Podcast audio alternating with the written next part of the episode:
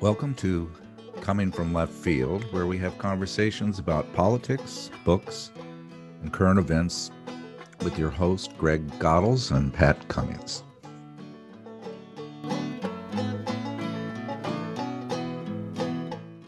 My two sons had a remarkable high school history and language arts teacher, Dr. Perry. When introducing the topic of the Vietnam conflict, he instructed his students to go home that night and say to their parents, Tomorrow we'll be learning about the Vietnam War. What should I know about this time in history? The next day, the conversation in the classroom was robust and heated, but one student's comments were profound. I asked my dad what I should know about the Vietnam War, and he started crying. For the first time in my life, I learned that he was a combat veteran in the war. I never knew this before. A national scar that does not appear to heal? Let's discuss this with a poet who knows this topic well. Well, uh, warm greetings, everybody. I am looking. I'm looking forward to this podcast. We are interviewing a wonderful poet, writer, scholar, teacher, and I think uh, vet. I'm not sure I've got those in the right order, uh, Bill. Uh, do I? Oh, it doesn't really matter. I guess I'm a vet before I was any of those other things. Uh, well, you. Uh, I was in the Marines. I joined the Marines when I was 17.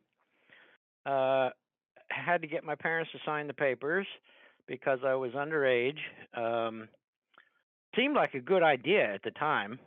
Mm-hmm. Uh, didn't quite work out the way I was expecting, but uh, anyway, so I I did I did the Marines first, then I went to college. Uh, and as far as my being a scholar, I guess I am, although I didn't get a PhD until I was 52 years old.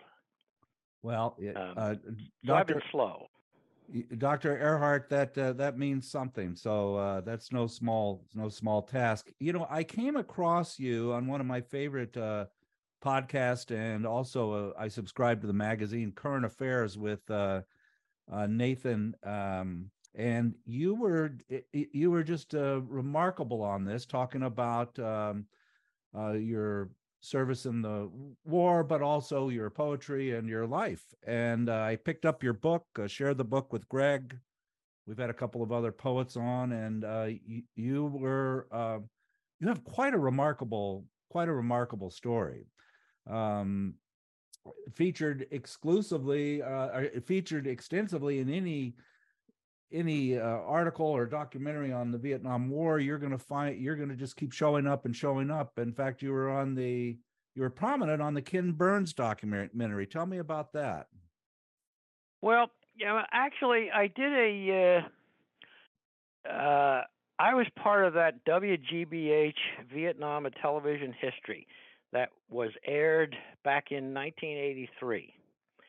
Um, and I really had a remarkable experience. The guy who made the segment that I was in, a man named Andrew Pearson, uh, who had been a CBS cameraman in, in Vietnam for a number of years, uh, he got a hold of me somehow. It's a long story, uh, but I was very pleased with what Andrew did with my my segment, um, and I thought that's the way these things worked. But there were then a couple of other uh, documentaries done subsequent to that that I was very unhappy with.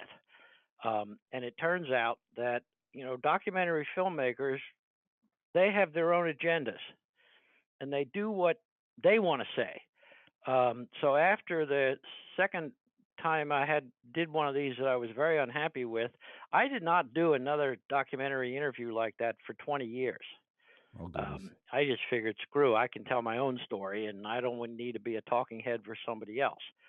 Um, when when uh, it was actually Ken Burns, his his co-producer, uh, Lynn Novick, she did all the work. At this point, Ken is, you know, he's the marquee name. He raises the money and stuff, mm-hmm. but the actual work that I did was with Lynn Novick she contacted me six years before this thing ever went on air. I was one of the first people they interviewed. And Lynn had taken the time to know who I am, read some of my work. I had somebody from the military channel want to interview me about something they were doing, and this woman didn't even know if I had been at Khe Sanh or in the battle for Hue City. She didn't know which of those I'd been in, and she wants to freaking interview me. And I told her, "Why don't you go do some homework, lady, and call me back?"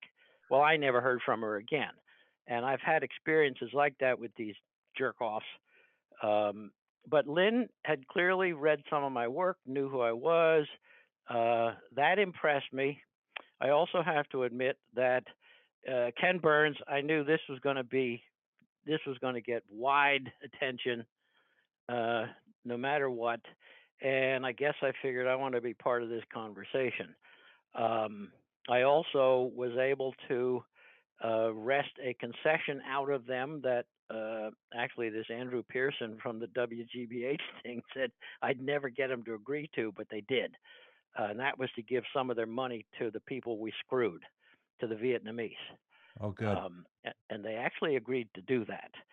Um, but I told them I wouldn't I wouldn't do an interview unless they did that. And of course, Lynn's first reaction was, "Oh, we're not for profit. We're you know we're public health." Come on, Lynn, yeah. you're you you guys are going to be rolling in dough from this thing. So they did agree uh, to do that, and I was very pleased. Um, I, I also knew that you know Ken Burns was not going to do a scathing expose of American imperialism. It, it just wasn't going to work that way. Um, Bank of America was not going to underwrite that kind of a program. So I knew it was not going to be anything that I liked. Uh, it turned out that it wasn't as bad as I thought it would be. It was pretty bad in several significant ways. For one thing, if you saw the documentary, they left the best material I gave them on the cutting room floor. And what was what was what was that? Oh uh, well, one was when uh, uh, a bunch of my buddies and I wrecked a Buddhist temple just because we were bored teenagers with guns and didn't have anything better to do, and so we destroyed this temple. And um, they didn't put that in. Uh, they actually did include a photograph of it in the book that goes along with it, but they didn't put it in the actual documentary. But that's because, uh, you know, the American soldiers were portrayed in that documentary from start to finish as, you know, poor victims. Oh, the sad things that happened to us, poor American boys. Um, and in fact, in many instances, we were a bunch of armed juvenile delinquents. And a bunch of kids wrecking a temple for no reason on earth didn't fit the model of you know the the poor American soldier victims. Uh, so they didn't use that. And the other one they didn't use is uh, when I got back from Vietnam, I I took my two thousand and twenty one dollars. Actually, I had two thousand twenty five dollars. Uh, and I went down to uh, West German Motors in Fort Washington, Pennsylvania, and I bought a brand new Volkswagen. This is I'm I'm back from Vietnam 24 hours. Um, only I didn't buy that car. I had to give the money to my father, and he bought that car, and the owner's card was in his name for another year and a half until I turned 21, which was the legal age in 1968. And not only that, but then the day after that, I'm back from Vietnam 48 hours. Um, I went to get insurance for my car. And I was told by our insurance agent uh, that I had to be carried on my parents' policy as a dependent child. Uh, after serving, that. after being I'm a, a Vietnam I'm a combat, wounded Marine Corps sergeant. Yeah, no. But as far as the state of Pennsylvania is concerned, I'm just a child dependent on my parents. You want to talk spit on? That's being spit on. But it wasn't the people that popular mythology says were doing the spitting. It was my own government that was doing the spitting. I couldn't buy a beer in Pennsylvania until I turned 21. That was a year and a half later. You know, it just and they didn't put that in. I begged them to put that in, wow. and they didn't. Well, they started the Um, documentary. They started the documentary with quotes: "America involvement in Vietnam was begun in good faith by decent people." Out of faithful misunderstanding. I, at that point in time, I just started throwing things at the TV set. I, yes, I, that was outrageous. That was, was- absolute. These guys were blood. These guys were were amoral power mongers who did not care about democracy or the Vietnamese. In fact, the original commitment in Vietnam was made uh, uh, it, with regard to the French and the political situation in Western Europe in 1945. Didn't have a damn thing to do with what was going on in Vietnam. Uh, the other thing is that they that the documentary handles the entire 3,000 year relationship of China and Vietnam in exactly one single sentence. Hmm. Now, if you don't understand the relationship between Vietnam and China, you will never, ever understand why it was not possible for the United States to win the war in Vietnam. Right. Just, you couldn't understand it. Now, the things they did do that were sort of mitigating is they, they did a pretty good job of displaying the duplicity of both the Johnson administration and the Nixon administration.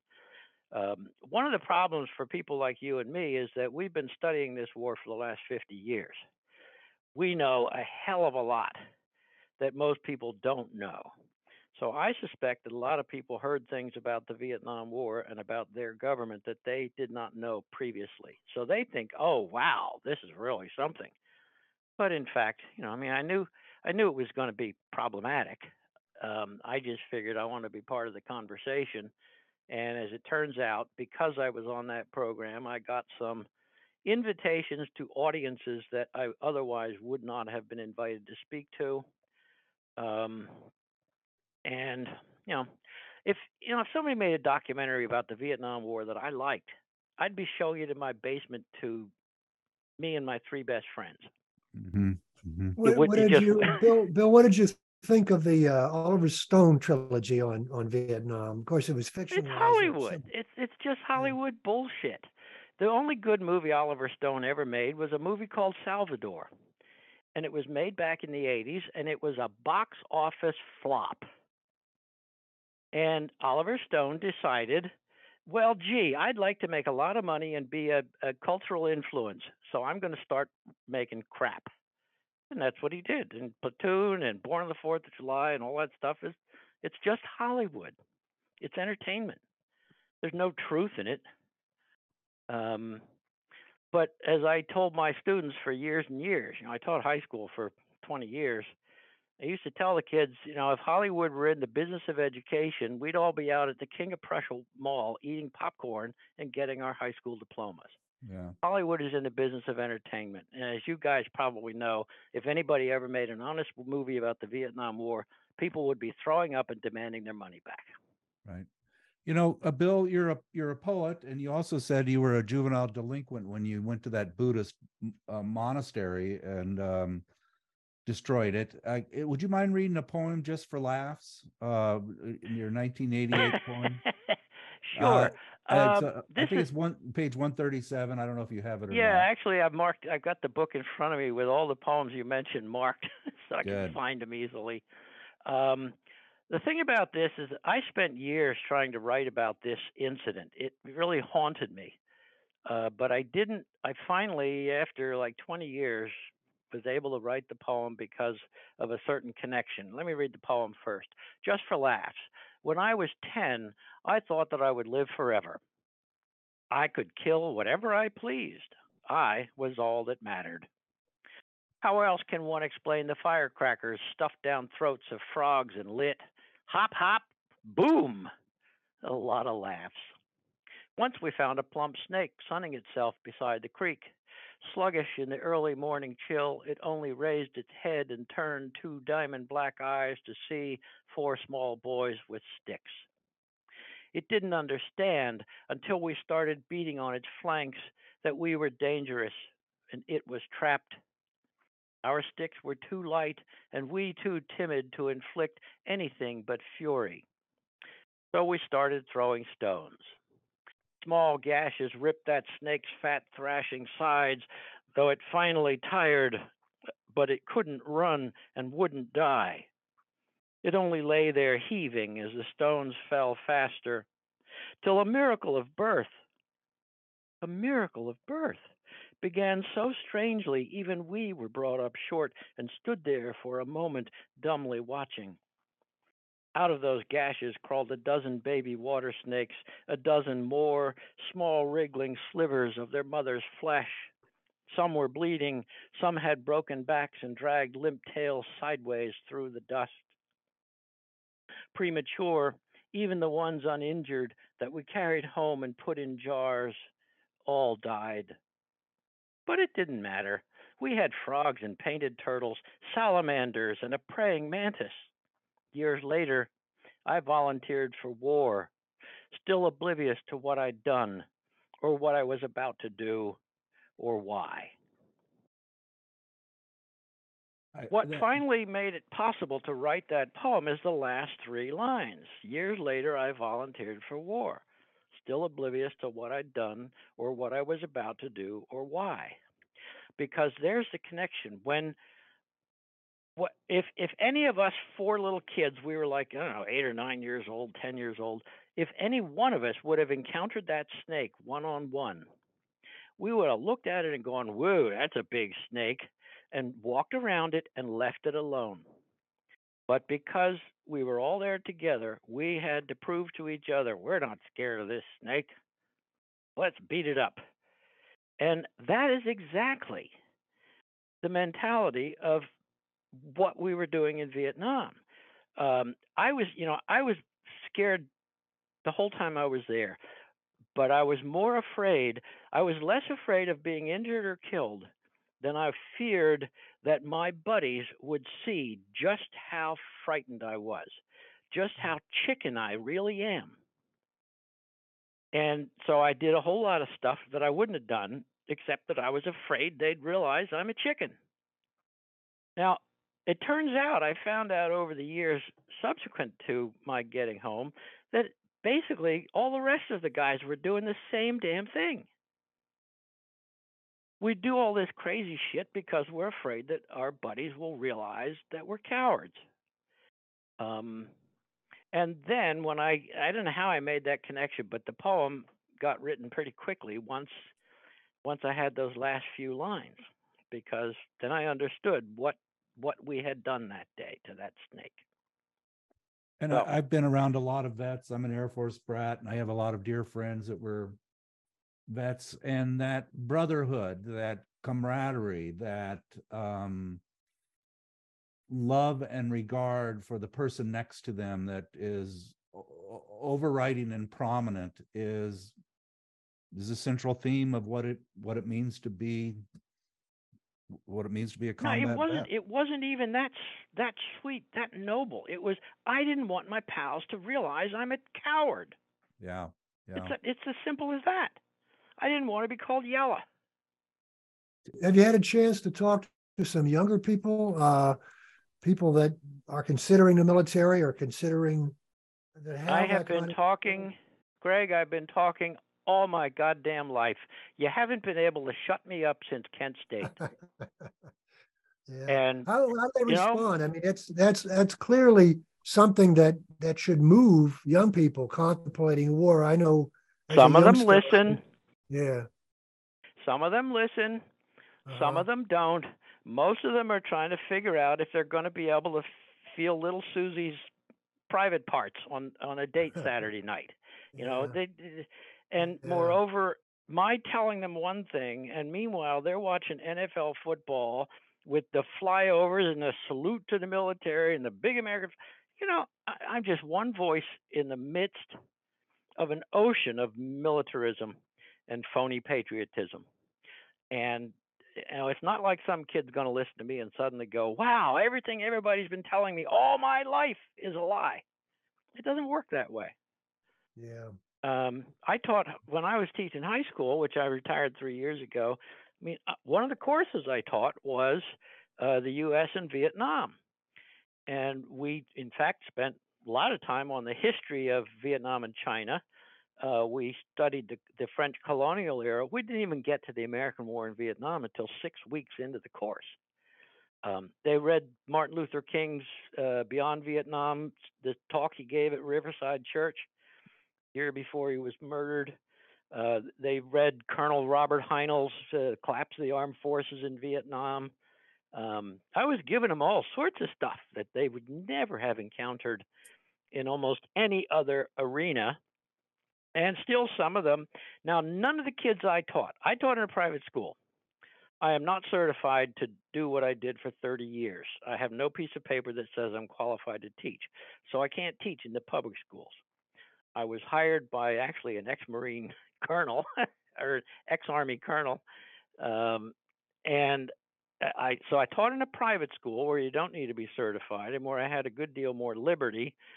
Um, and not a single kid. I taught I taught probably 1,600 kids in the time that I was there, beginning in 2001. Not a single one of the boys I taught did what I did. That is, I'm not going to college, at least not right away. I'm going to enlist in the military as a private. Not one of my students ever did that. Why not? Well, they had other options. Even if some of the kids who were on scholarship, even if their families didn't have much money, the mere fact that they got out of the Haverford School with a diploma from that school, every single kid went to college. They didn't all go to Stanford and the University of Chicago, but they all went to college. And of course, as you know, our military today is made up of it's an economic draft. Right. Most of the people who join join because they don't have many other options. Um, I ran into a kid. Actually, I was speaking to a class at the University of Connecticut, and the kid was in the in the uh, Army Reserve, and he had deployed to Afghanistan at one point, and and uh, he was only able to go to college because of the money he was getting from the Army, and yet he objected to my calling him an economic draftee. He said, "No, no, no, no, that's not why I went in." Um, but you wouldn't be here in college if you, you know. It was amazing. The lies, the the contradictions that people can live with, are amazing. Um, now, I did have some some students every year. One or two of the boys would go to one of the service academies, where they get a free education and a guaranteed job when they graduate. Uh, but that's not the same as you know enlisting in the Marines as a private. Um, that's not what my students did. Uh, so it didn't really matter much what I said to them because they didn't care. They got no skin in the game. Their parents don't care. Their their kids aren't going to end up in bloody bags. Right. Greg, what year were you born? Uh, 1947. 47. You're born in 48. I'm born in 51. So we've got a four year span between yeah. us. And and and I think that that difference between the early, you know, the brothers that I, uh, the friends that I had who had older brothers that were vets, and me, that three years is a remarkable, um, important time in history. And I, I, it, when I was a freshman in, um, I'm sorry, when I was a, a junior in in college, the Chicago Convention happened 100 miles north of me and then Nixon started bombing Cambodia, and then Woodstock happened. Greg, you, you went to Woodstock, didn't you? I did. Yeah, yeah. I did. Yeah, I was working and, in Chicago during '68 when the uh, when the convention occurred. I was working for M&M well, Candy Company. Right, and, uh, right. And uh, I, would go home second shift and watch it on television. Kent State, March yep. on Washington, Pentagon Papers. These things all happened within a couple year period, within a yeah. short period of time. Everything and, shifted. When I got out of high school in 1966 in the little town where I grew up, uh, there was not, nothing resembling a hippie, no anti war movement. Nobody was smoking marijuana. I would have known it because I was with the crowd who did all that crazy shit. Uh, we were drinking every weekend, and if uh, but marijuana was not none of that stuff existed in 1966. By 1969, when I got out of the Marines, my buddies that I'd gone to school with were smoking dope.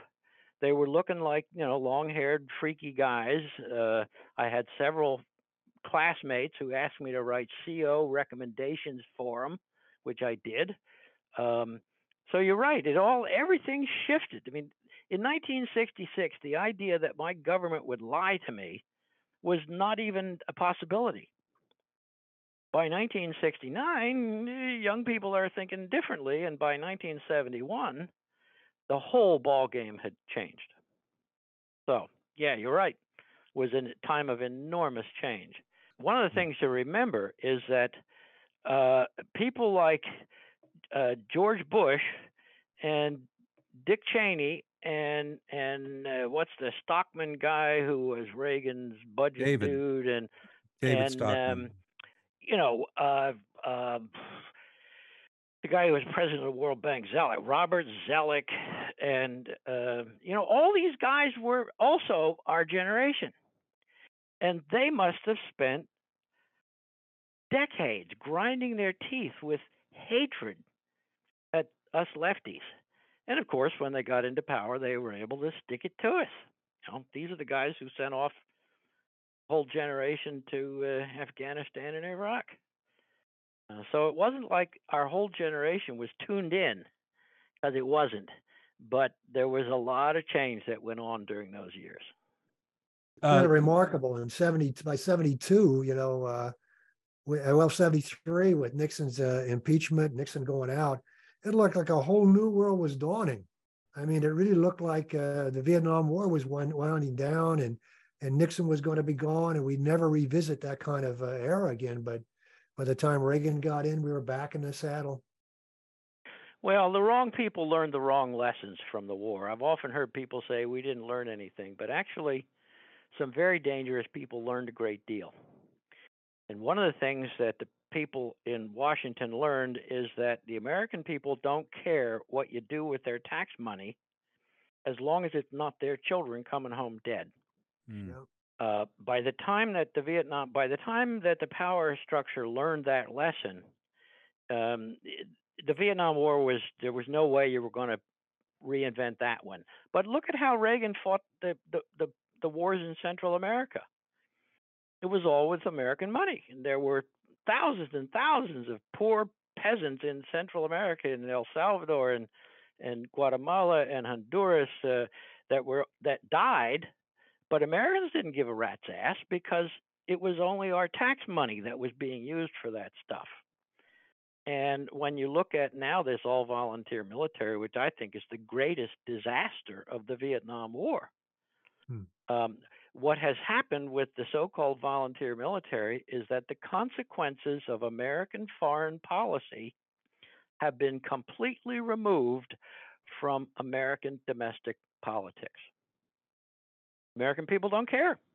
Right. It's a, only a tiny group of people who are in the military, and most of those people come from that segment of society which has the least voice in the political system, the lowest economic rungs.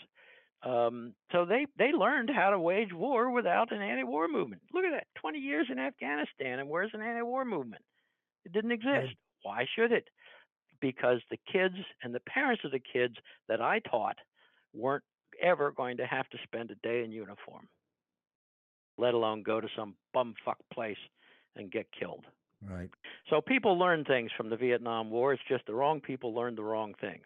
And hmm. and at the time, the information was distorted. In 1968, I lived in Rantoul, Illinois, and an older brother, a friend of mine, went to the Chicago conventions. He was a photographer, and back then, you know, you had to you had to go into the dark room, and you didn't have color Right. photos. You had black and white, and he came back from the convention with his face just totally pulverized and his camera was broken by the police but he was able to smuggle out a few rolls maybe three or four rolls of film that they didn't they didn't destroy. Huh.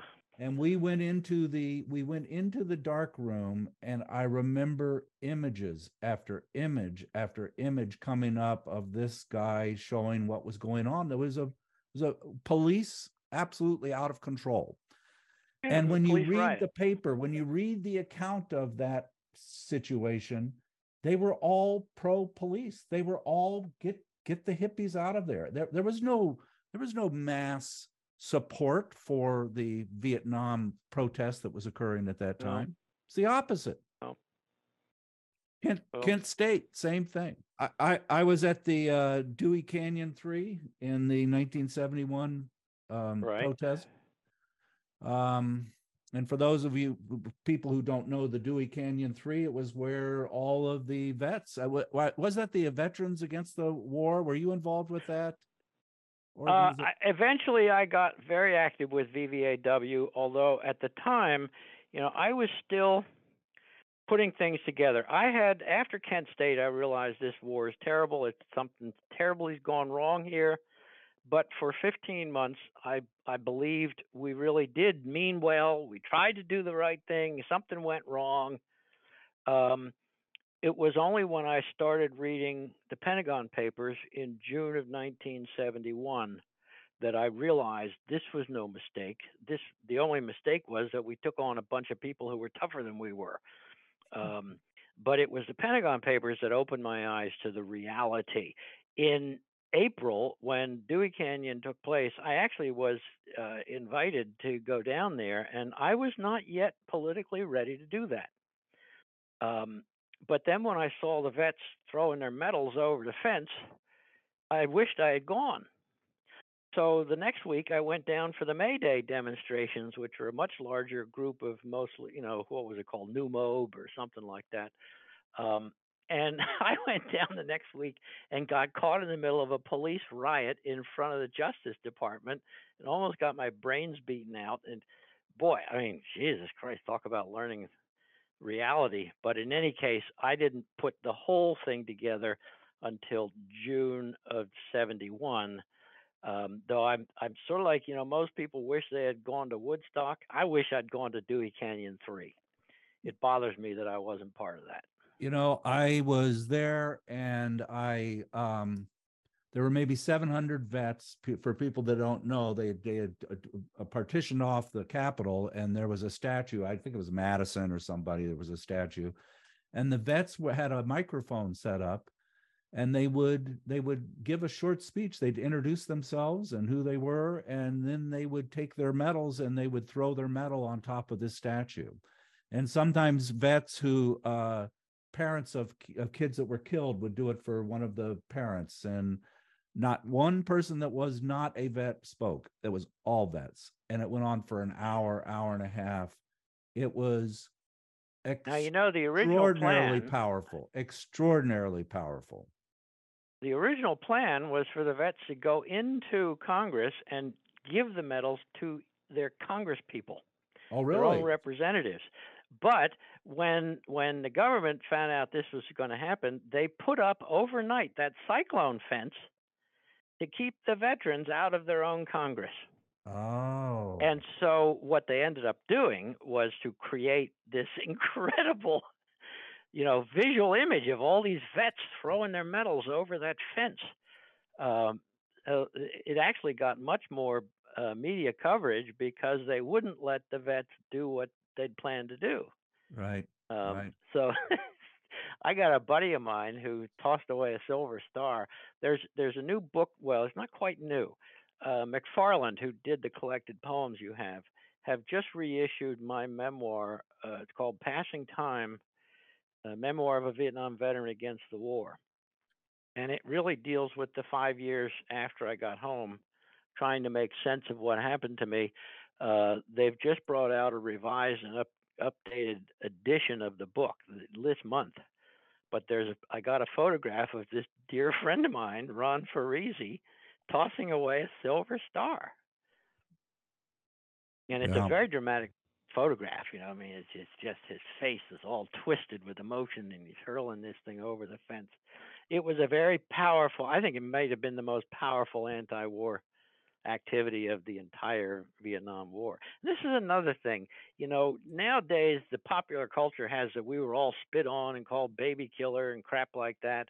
But what what the American people were seeing in 70, 71, 72 was uh, was that veterans themselves protesting the war they'd fought.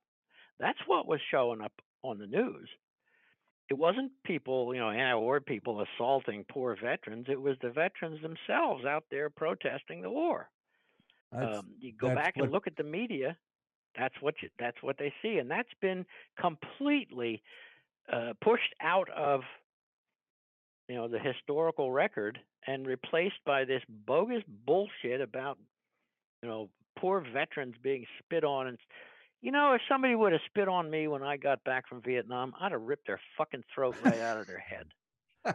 you know, you're going to tell me that thousands of veterans were were abused like that and nobody punched anybody out? Are you kidding me? That's bullshit. Anyway, I have I have Um, another poem I want you to read. It uh, caught another. It's the last time I dreamed about the war, ah, and um, let's see. let's let's and you. I see you have a book on that too. Uh, that was well, I titled that. I didn't. Yeah, the book. The book is actually a collection of essays about me and my writing and my teaching. Uh, it's pretty cool, actually. Uh, it was put together by a, a Breton Frenchman who organized the whole thing. I had no real part in it except for an interview he did with me. Uh, but he chose that that as the title of the collection. The guy's name is Jean-Jacques Malo.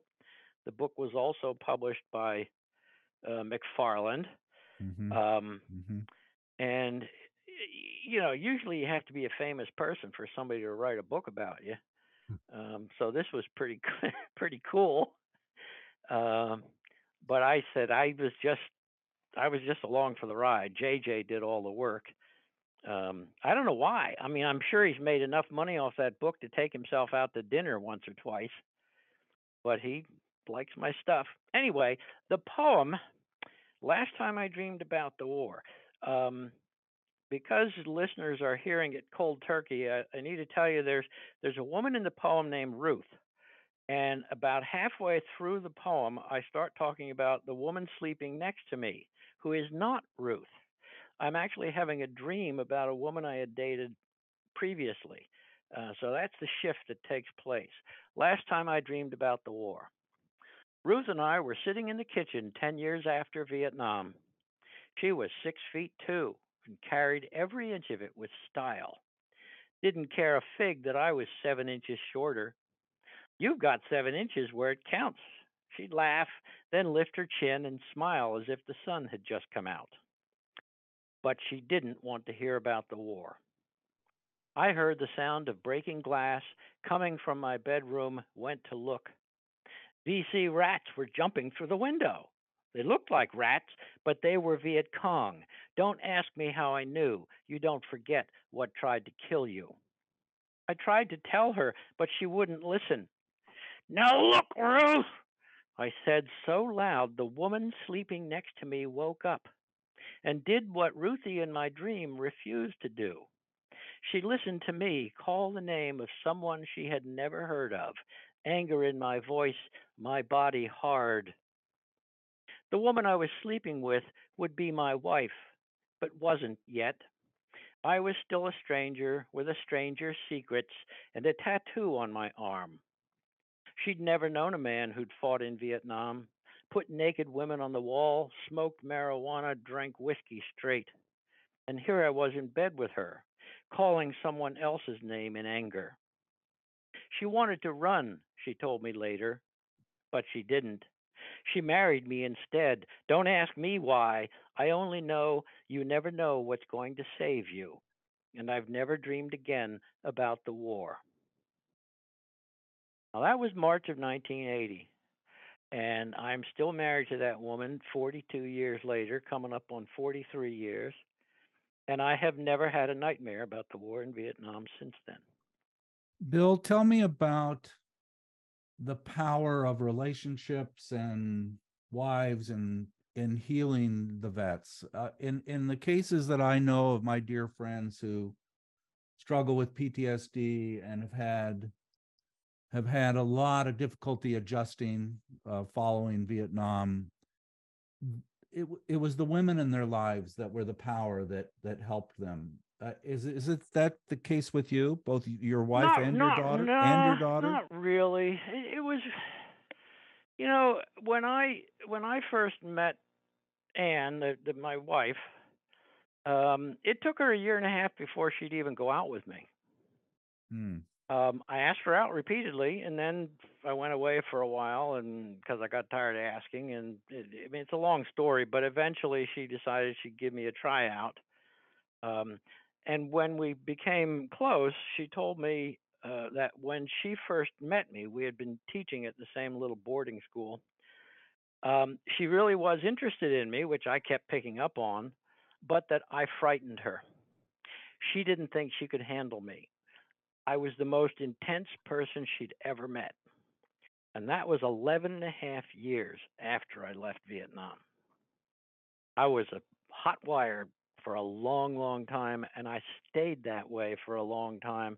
I don't know why my wife stuck with me for the first 20 years of our marriage, um, because it has taken me a lifetime to to learn how to be a decent human being. I was never physically abusive, um, but I was a handful, and I had a lot of problems with my temper.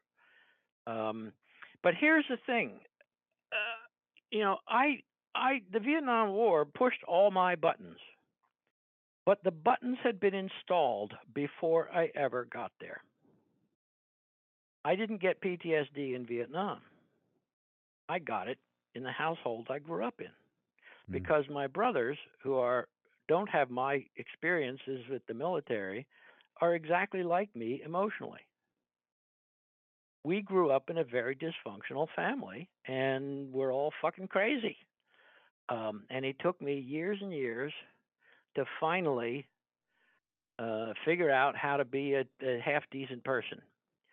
So, uh, and Anne, you know, Anne's role in that was to not leave me for the first 20 years of Mm, our mm. marriage Mhm. but it's not like she's the one who did this.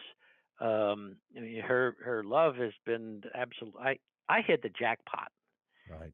Um, I spent you know the first half of our marriage. I mostly was writing all those books that nobody reads while she was working and supporting the family with the mortgage and the health care and all that stuff. I mean, I had it. If you ever hear me talk about the hard life of a writer, give me a smack. Because Anne has made it possible for me to do what I've done with my adult life. Um, but trying to figure out how to cope with who I am has been largely my own doing, and it took a long, long, longer than it should have. Um, I stopped doing drugs in my early 50s.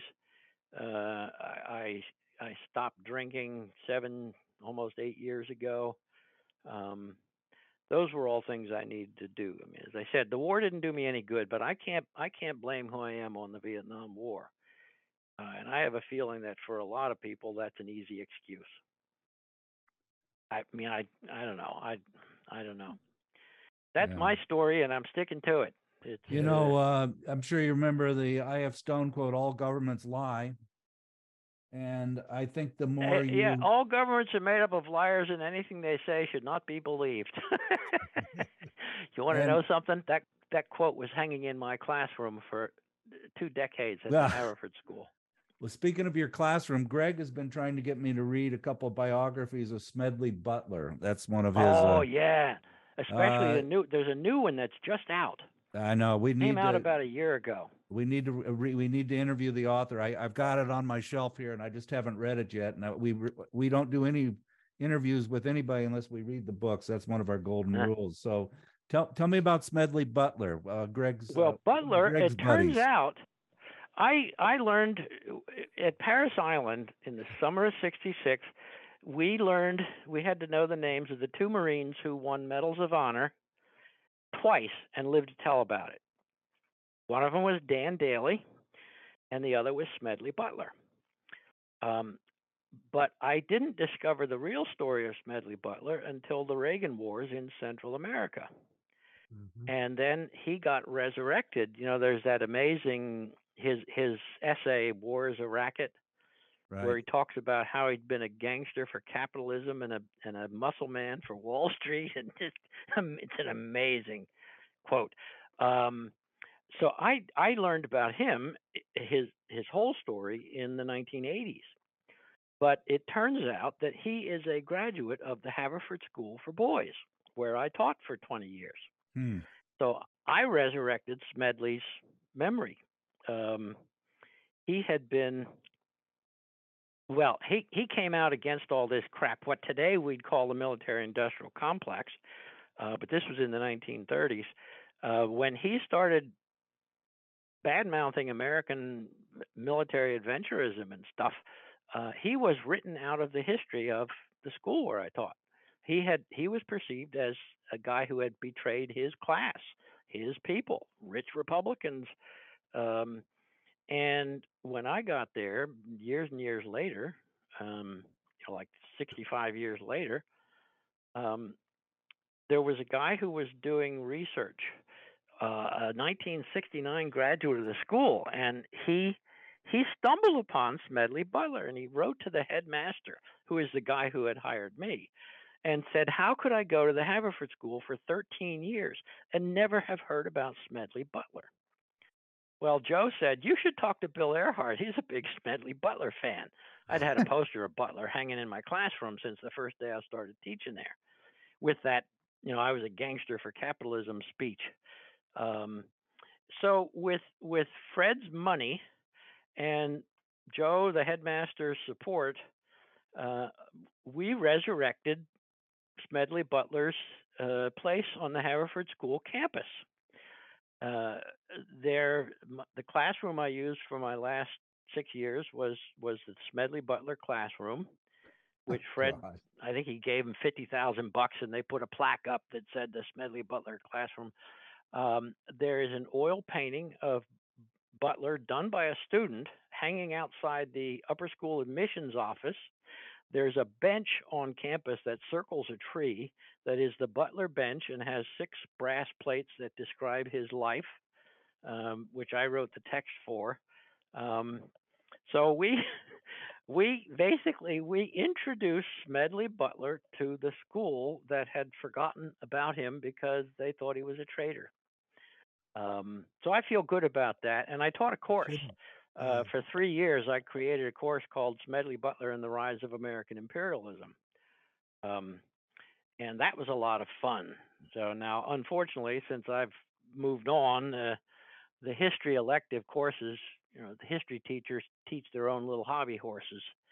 So nobody's teaching my Vietnam course and nobody's teaching my Smedley Butler course. But for a few years at least, that stuff was going on. And Butler is an interesting character. You know, he he was writing letters to his father, who was a congressman, as a young lieutenant from uh, Central America saying this is bullshit. This is crap. All we're doing down here is making, you know, we're defending the the rich gringos against these poor peasants who got nothing. Um, and he's he's writing this stuff to his father, saying, "Why are we doing this crap?" Um, but he continued to do it for 34 years.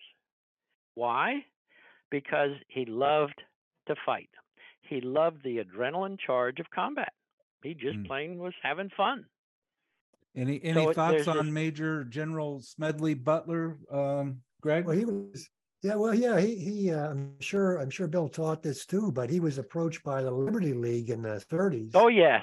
Who, who wanted to? Well, I'll let you tell the story, Bill. But it's a great story. It's apocryphal. A lot of it's not apocryphal, but a lot of people don't believe it or buy it. But I I do.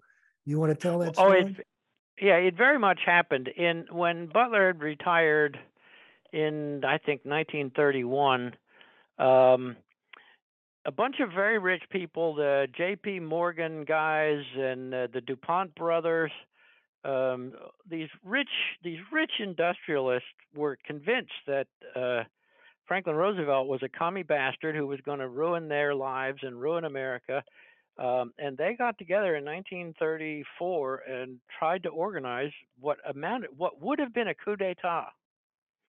And they really wanted to get Douglas MacArthur to head this thing. They were going to use the membership of the American Legion as their shock troops, um, but but basically they realized, you know, uh, MacArthur's MacArthur's soldiers hated him. He he was a miserable son of a bitch who didn't care about his troops or anybody but himself.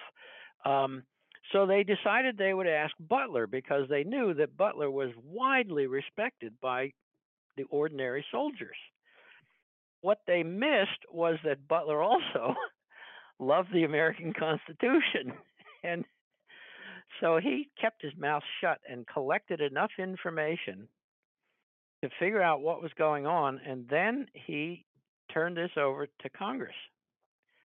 And they did, they had hearings. Uh, they never called the big shots. The DuPonts never got called to testify. Uh, uh, Morgan never got called to testify.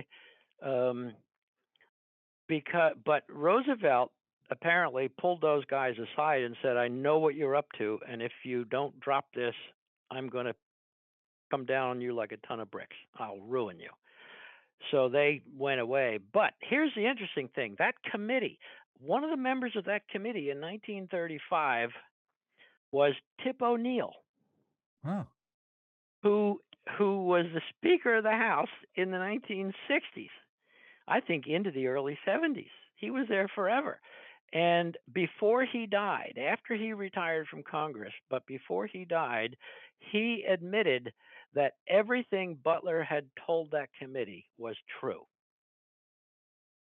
Everything about the DuPonts and all the guys who were behind this thing, it was all true.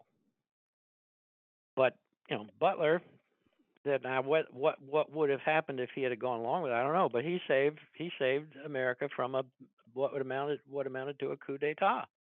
It's interesting you Um, brought up Douglas MacArthur because, of course, he was the guy that that attacked the bonus market marchers in 1931. He was Hoover unleashed him, and I just Who read were soldiers that yeah, they were Yeah, they- soldiers that that MacArthur had commanded in the first World War. Yeah, He was and I he, it was funny because uh, uh, I just read a, a book review that this book claims that he he was told by Hoover to just surround that plaza that was that uh, flats uh, something flats where the soldiers were encamped, thirty thousand of them, and he was told to just surround it. But he he said I never got the order, and he attacked them. And Eisenhower's with him, and so was Patton in that whole thing. Well, not only did he claim he never got the order, Eisenhower had the order in his hand and he tried to give it to MacArthur. And MacArthur said, I don't have time for writing. And Eisenhower admitted to that one. Yeah, Eisenhower and Patton were both majors at the time.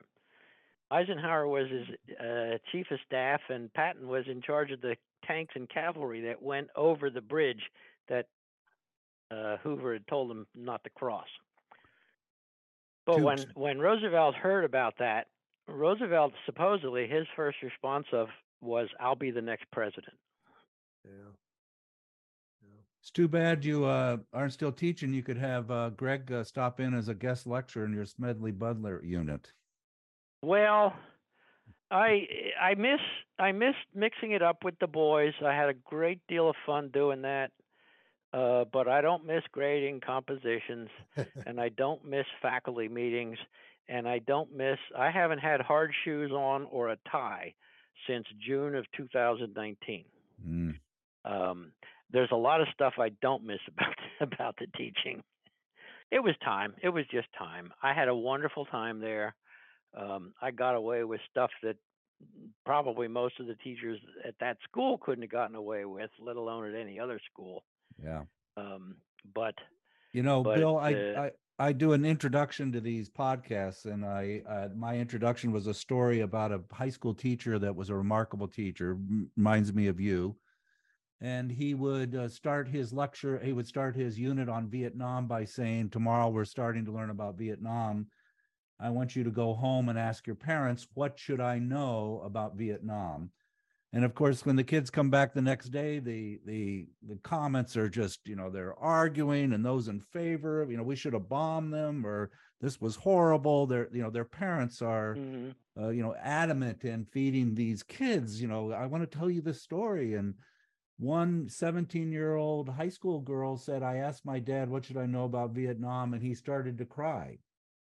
Hmm. And he started to cry because he had never disclosed to her before that he was in Vietnam. He was a combat vet. wow.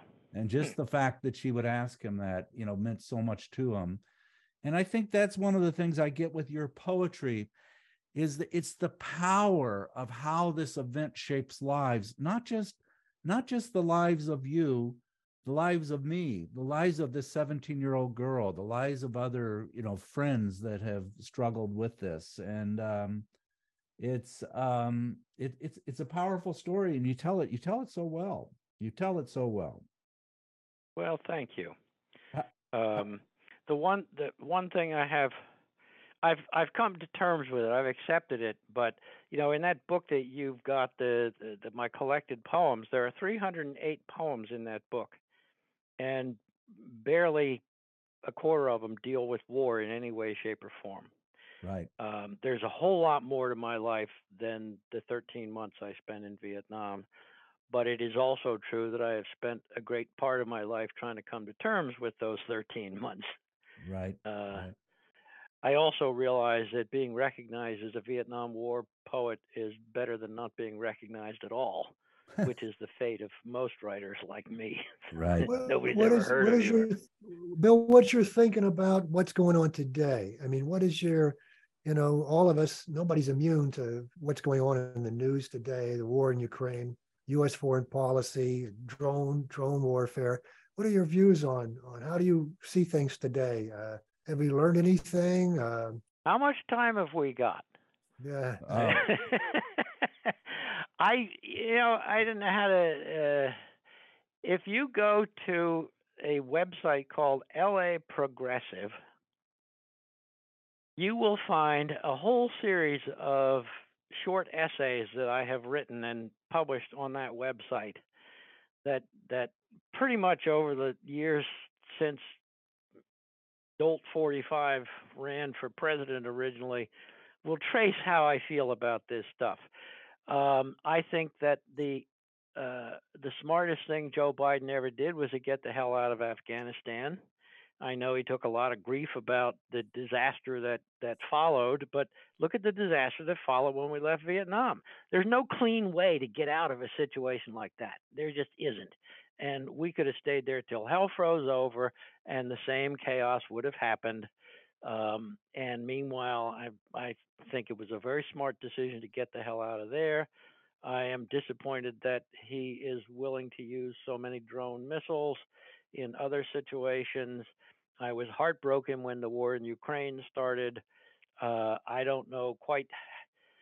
Uh, I actually wrote a very depressing poem about that when back in February when it started. But the way I've dealt with that is that uh, on a monthly basis, I make regular contributions to the Ukrainian Catholic Church here in Philadelphia, and they have promised that that money will go entirely to civilian relief in Ukraine.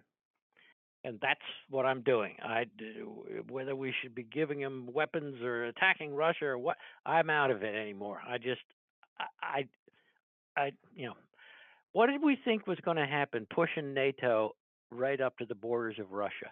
What do you think the Russians were going to do if we bring in all these Warsaw Pact nations into NATO? What the hell would the U.S. do if we if if Russia signed military alliances with Mexico and Canada? You think we'd just sit back and go, "Oh well, there you go"?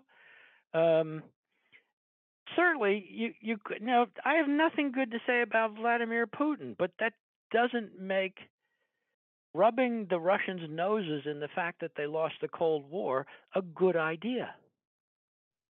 They Right. so this I've been waiting for this to happen for the last 25 years, ever since stupid Clinton started bringing in all these Warsaw Pact countries. Uh, you know, what did you expect was going to happen? right. So, I, although the Russians certainly have nothing good to say about the Russians, the United States and its foreign policy helped to create this situation. So, the only thing I can do is try to give a little bit of relief to the poor bastards who are suffering from the war. That's it. That's what I do Mhm. every month. Send them money. Right. And the rest of it, I don't know. I mean, I'm certainly glad that uh, Adult 45 took a beating in the midterms, uh, but uh, well, I just it it's very difficult to feel good about much of anything these days. Hmm. I am glad that uh, in Pennsylvania we actually elected a dec- half decent governor and a half decent senator. And in local elections, the uh, this Pennsylvania State House, the lower house in Harrisburg, actually flipped over to the Democratic control for the first time in 12 years. So I guess that's nice uh, because you know. But how do I feel now? I don't know. I mean, the thing is that a lot of this is this is this is stuff you want to cut out of the interview. Uh, I mean, my prognosis for the future is pretty bad because I think no matter what happens domestically, no matter what happens with foreign policy, once global warming really takes hold, we're all fucked. And I do not see the human race changing its behavior completely enough or fast enough to stave off the disaster that we have already put in motion.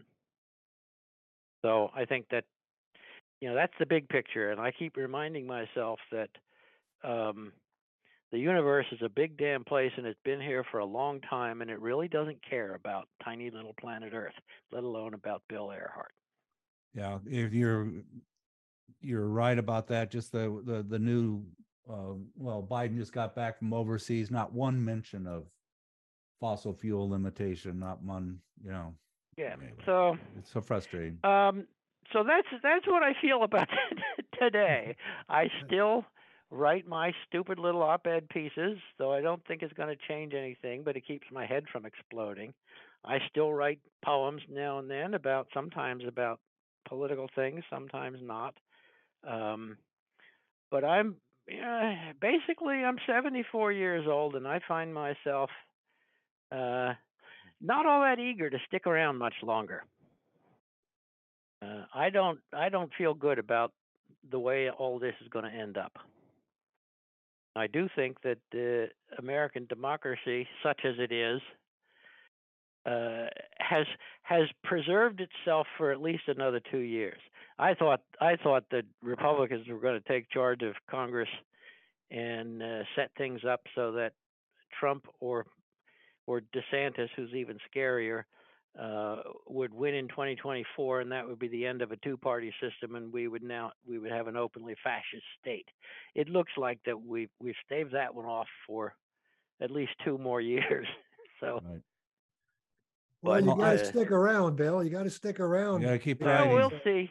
There's too few people that are uh, uh, advocating for change and advocating for uh, justice and and and and and sense, good sense. So we need uh, everybody.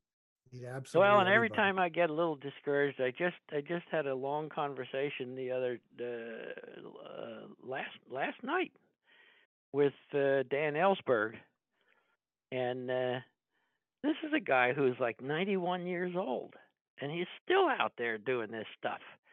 And I just think, well, Jesus, if he can, if he can find the energy to do it, I certainly can't quit yet. right. Uh, Right. because he's well, Well, He's I'm going to link. I'm going to link to your articles in the LA Progressive that uh, June 2014 to November, just so people will understand that you're a lot more than just, um, you know, Vietnam poems. You're you have a lot more to say, and you're a powerful critic of our involvement in foreign policies that are misguided that we don't seem to shed light on, but you shed light on them. And um, I, you know, geez, Bill, I've got I've got like five more poems. I want to just keep chatting and chatting and chatting with you, but maybe we'll just kind of do this again sometime. Well, I'm not. As far as I know, I'm not going anywhere. Um, I suppose. Yeah. So, so we. I guess. I want. What the hell time is it anyway? We've been on for like an hour. All right. So I how, guess how- it is time to cut this off. But uh, how about this we one? can do this again, and you know, Yeah, let's- Let's do it again. Let's do it again. Yeah, I um I why don't you what the, the name of your book is Thank You for Your Service. And one thing that just bothers me when Veterans Day comes is all the kind of false grace that people bestow on these. You know, they see the vietnam hat thank you for your service and it's just so it's so shallow. It's so i i know the intentions are good. I know that people are really trying to make a connection with a other human being but it misses it misses for Well, me they- and i think think it misses for to. you too doesn't it? Oh, I just it drives me crazy when people say that to me. Um, and and this, interestingly enough, I wrote this poem. This was the last poem I wrote before I sent the manuscript off to the publisher, and it's the perfect poem to end the book with and to lend its title to the book. I love it. It's called "Thank You for Your Service." Yes, of course. It's what you say these days like genuflecting in a Catholic church, like saying bless you to a sneeze. A superstitious reflex, but of course sincere. Or is it just to ease the guilt of sending someone else to do your dirty work? Whatever. I just say, you're welcome. Let it go at that. When what I'd really like to say is, thank you for my fucking service in that fucking war I've dragged from day to day for 50 fucking years like a fucking corpse that won't stay dead. That fucking nightmare that my fucking country told me was my fucking patriotic duty to fight. For what exactly do you think you're thanking me? Service to my country? You empty headed idiot. You think I want your thanks for what I did? You shallow, superficial twit. You've no idea what I did, or why, or what it cost a people who had never done us any harm, nor ever would or could. You can take your thank you for my service, shove it where the sun doesn't shine. But you wouldn't understand. You'd only get insulted if I told you what I'd really like to say. So I just say, You're welcome, smile, walk away. Well, at the end of performances, they drop the mic. I think we can uh, drop the pin on that one. That's uh, which I figuratively and literally just did. yeah, well, Bill, you're okay. just uh I, I I don't know, but I've been looking forward to this so much. I I think that people have got to pick up your collection, your book, Thank You for Your Service, which is a whole series of poems. And like you said, you know, a quarter of them are are war poems. It's it's about a young man and sexuality and daughters and family and your mother-in-law and it's about so much more. And um it it just shows you that uh the- you know the foundation of your your basic being is a good person and uh i i know you've struggled to say to get there but boy you're there now so that's my well, thank you that's my two much. cents Great And if you pleasure, d- Great, pleasure, Bill. Do Great your pleasure. listeners give you any feedback? oh yeah I mean, if people if people want to hear more, if you hear from folks that they'd like to hear more of this, we can do this again in a few months or something. oh i'd love to you're Great. um yeah um maybe get you with other poets or something i don't know maybe we send you the smedley book and if like we can't get the author you could chat a little bit about that that'd be fun Yeah. to tie in a lot of your teaching and history and and um, how how powerful that is in shaping um war protests. Um, so- Well, it's a pleasure to talk with you, and thank you for accommodating my technophobia. oh, you're just fine, and thank you for. I had to write back and forth, back and forth, and then you finally said, "Okay, you're persistent. I'll do your dog your your goddamn podcast." Uh, um, but uh, and I'm so glad you did. So um, this was wonderful. Thank you. Well, you're Great, very great, welcome. great pleasure. Thank you Thank for your po- Okay, Thank you for your poems. Greg and Pat, good to talk with you. Bye now. Thanks. Bye See ya. bye.